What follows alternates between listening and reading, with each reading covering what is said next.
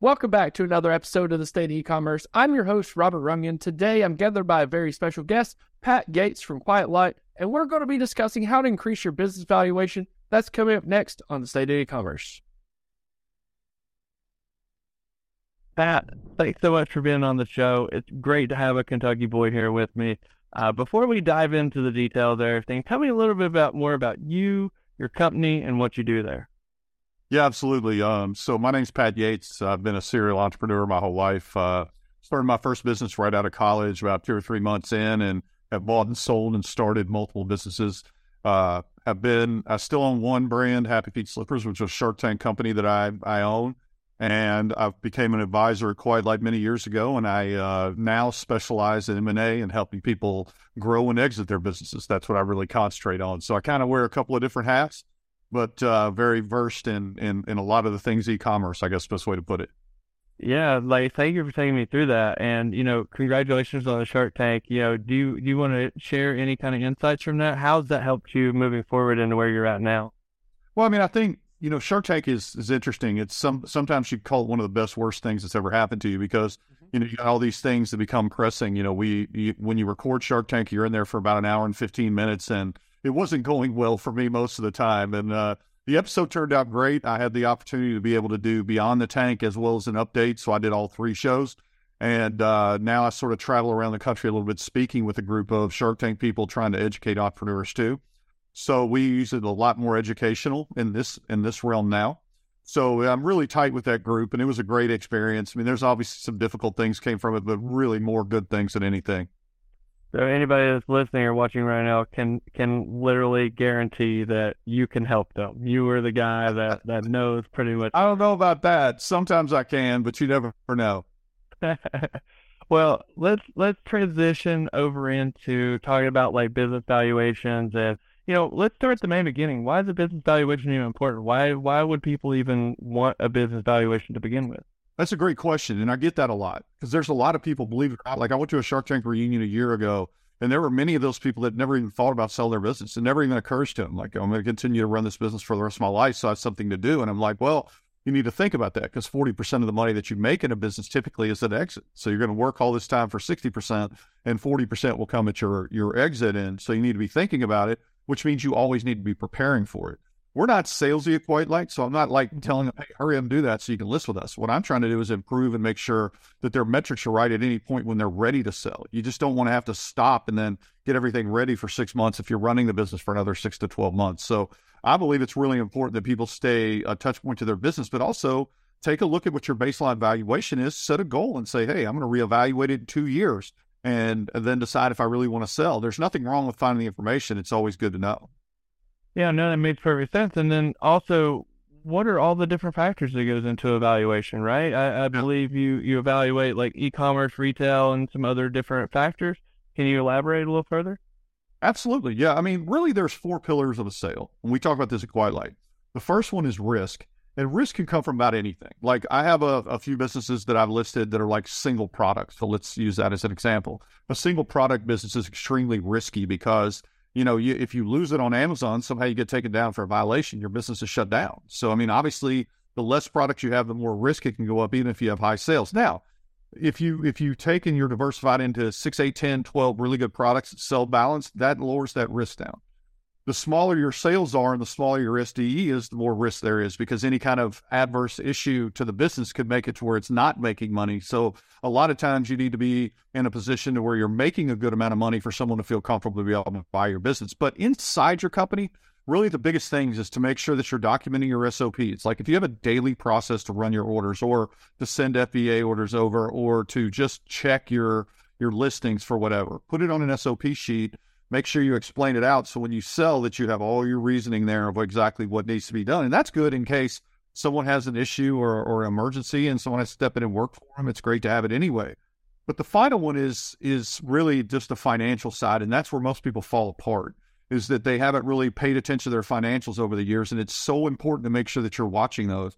That your business is on accrual based accounting, which is huge. And if you don't know what accrual based accounting is, Best way to think about it is this: if you call your vendor and you buy hundred units for five five dollars, and they show up at your warehouse, you don't post that five hundred as cost of goods sold when you pay it.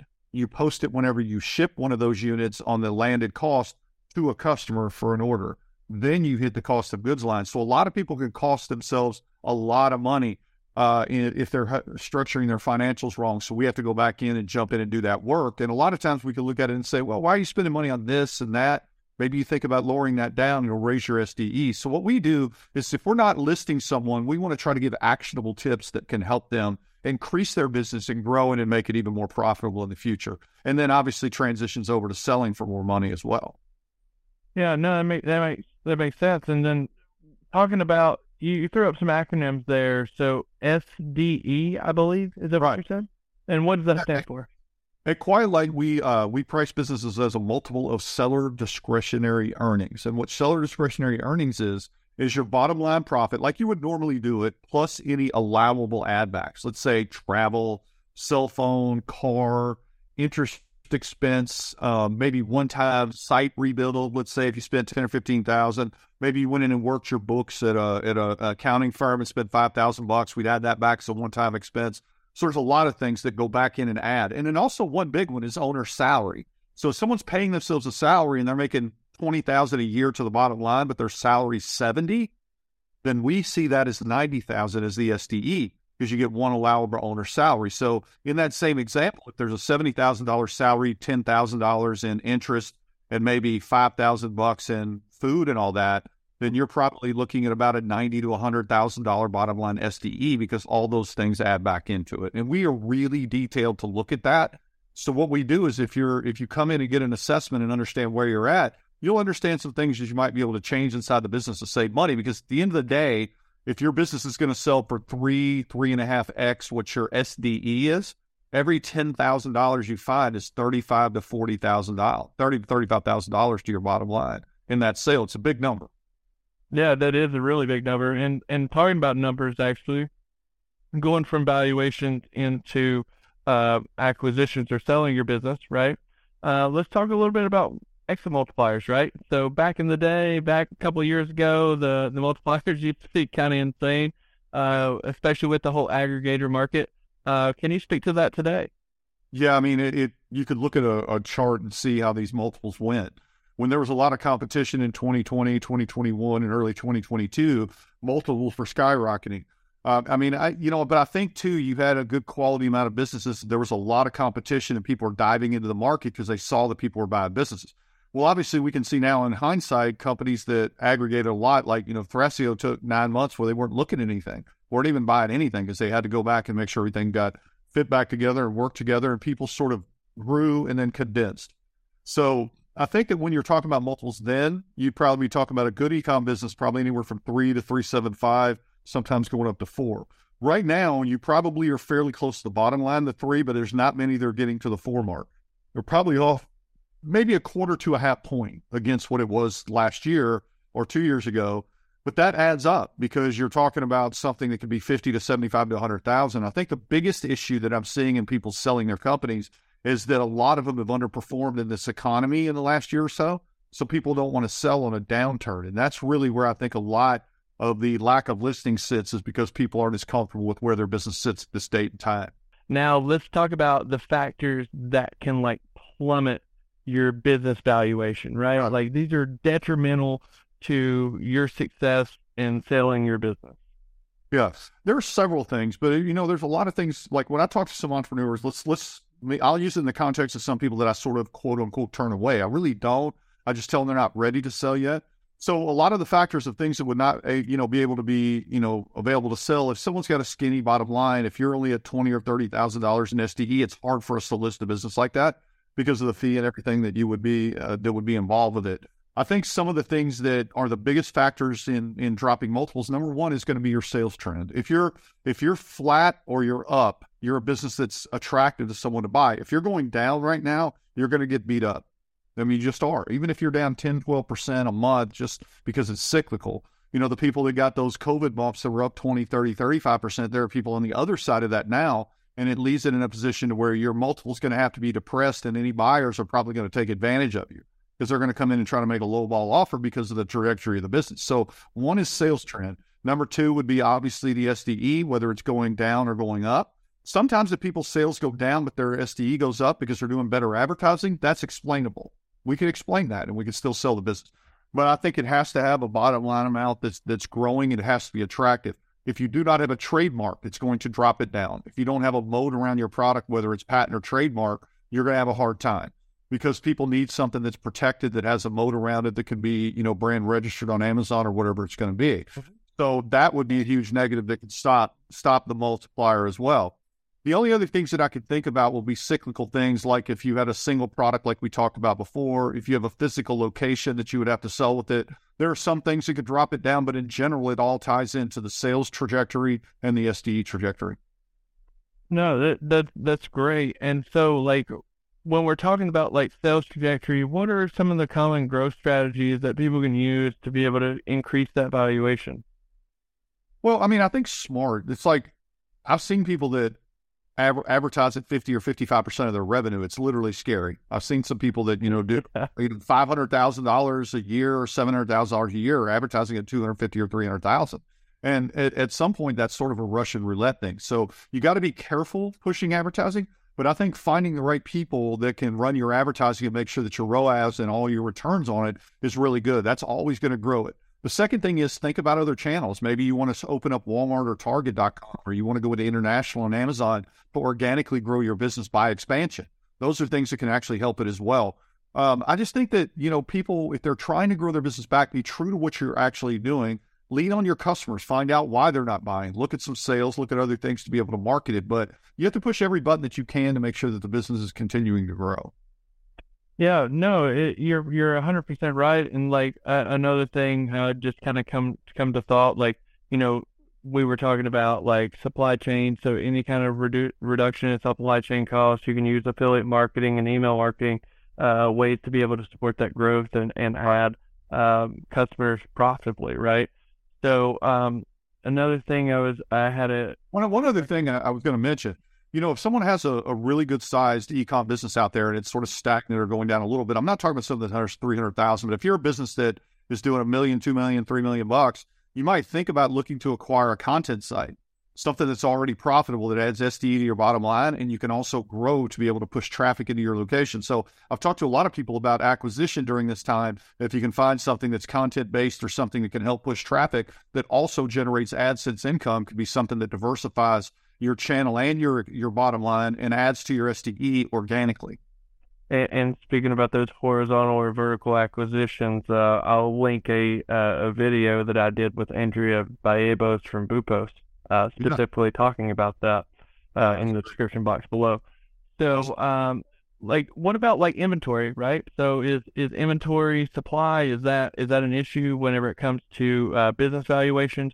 Because again, if you're in if you're selling a lot on Amazon, if you're selling a lot through retail, through D2C, if you run out of inventory, I feel like that could be a challenge, right?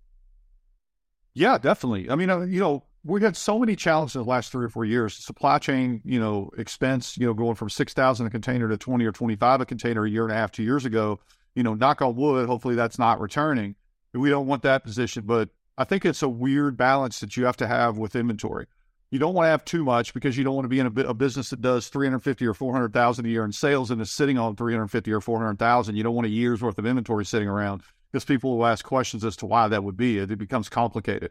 Just in time inventory sometimes is a little bit of a roll of the dice if you get into a busy season. So you really have to hit that sweet spot and make sure that your inventory is not so huge that you have four, five, six months of inventory sitting around. That becomes a little bit of a negative but but definitely keeping it to where your sales are going to be able to ramp the way you need it to by supporting it with your inventory is massively important. And in these days, it's really kind of complicated because you got a lot of challenged people out there trying to get money from, you know, those creative lending people like Boopos, like Clearco, like Seller Fee, all these other companies. And money is, you know, a little bit more scarce and a little harder to get and much more expensive. So people need to be really paying attention to their bottom line, uh, uh, actual landed cost of goods because you're borrowing money to do that and it's more expensive. You need to add that into your cost of goods and be cognizant of that when you price it.